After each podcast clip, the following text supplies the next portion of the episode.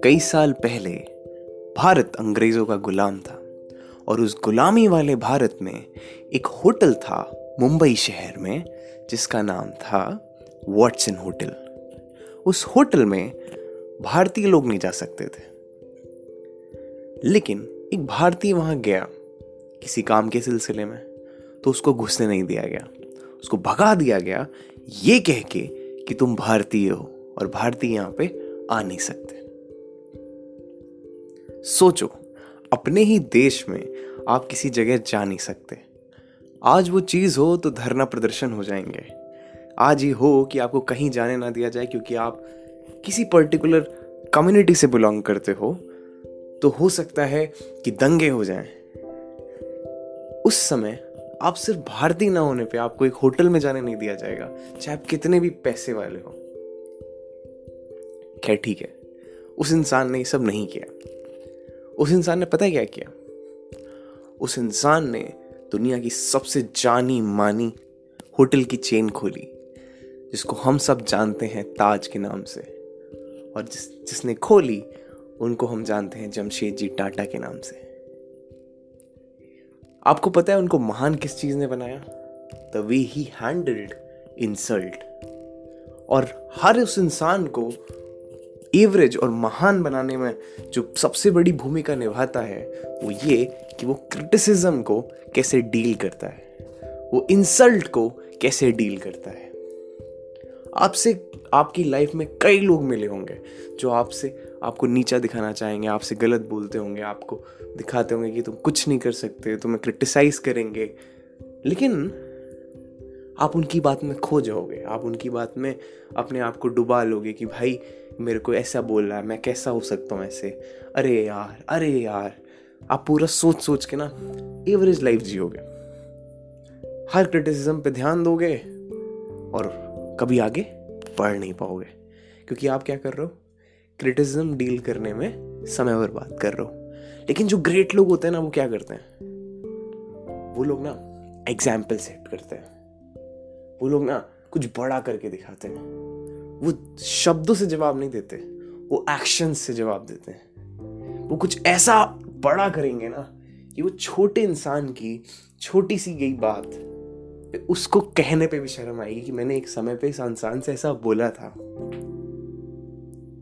सही में?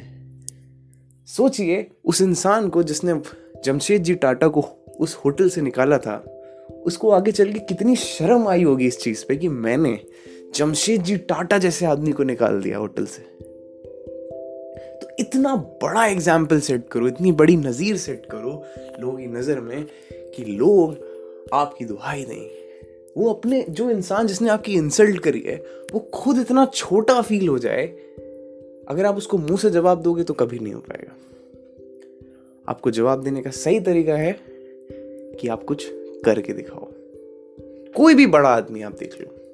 कोई भी बड़ा आदमी जिसकी आपने स्पीच सुनी होगी, कभी टेट पे, कभी जोश पे या किसी भी प्लेटफॉर्म पे, वो ऐसे ही शुरू करता है कि मुझे किसी ने चाय वाला बोला था, मुझे किसी ने स्कूल में बुली किया था, किसी ने मुझे ये कहा था कि मैं लाइफ में कभी ये नहीं कर पाऊँगा। और फिर वो आखिरी में बताता है कैसे वो ये कर रहा है, कितने बड़े लेवल पे कर रहा है।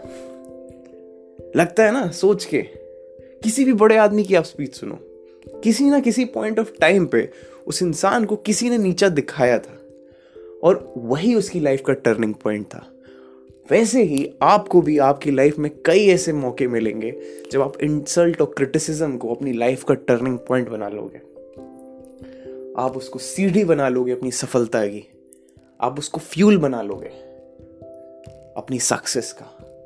देखो, दो तरह के गुस्सा डीलिंग होती है। या तो गुस्सा चिल्ला के, झगड़ के रिएक्ट करके खत्म कर लो, या तो उस गुस्से को पालो, खुद को रोज याद दिलाओ कि कैसे कैसे मैं जलील हुआ, मैं क्या करूँ ऐसा, जो ये बात मेरे जहन से निकल जाए और कुछ बड़ा कर जाओ। अल्फ़ा लोग रिएक्ट करते हैं या रिस्पॉन्ड करते हैं रिस्पॉन्ड करते हैं। छोटे लोग रिएक्ट करते हैं। इसीलिए आपको डिसाइड करना है कि आपको कैसा बनना है। आप कभी भी शाहरुख खान के इंटरव्यूज़ सुनिएगा। बहुत क्रिटिसिज्म मिलता है शाहरुख खान को, लेकिन the way he respond to those criticism is fabulous the way he talk the generosity so I suggest आप अगर जब स्पीचेस सुनेंगे बड़े बड़े स्पीकर्स की और बड़े बड़े यू you नो know, लोगों की तो वो बहुत जेनरस हैं। क्यों? क्योंकि उनको पता है वो नीचे से उठ के ऊपर तक आए कि कैसे सामने वाले को रिस्पेक्ट देनी है। तो मैं आपको फिर से बता रहा हूँ जो इंसान दूसरों की इंसल्ट करता है क्रिटिसाइज करता है वो कभी ऊपर तक नहीं जा पाता। बट वो इंसान भी कभी ऊपर तक नहीं जा पाता जो उस इंसल्ट को पकड़ के बैठा रहता है सर पे।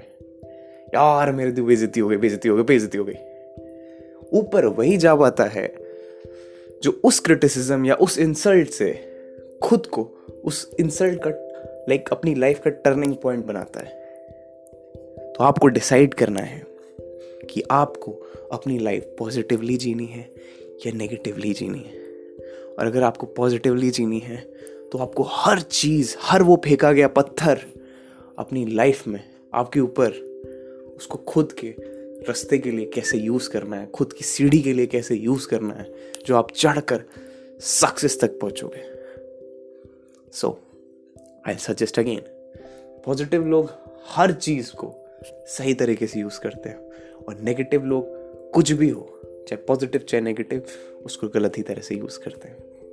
सो so, आपका डिसीज़न है आप डिसाइड करिए।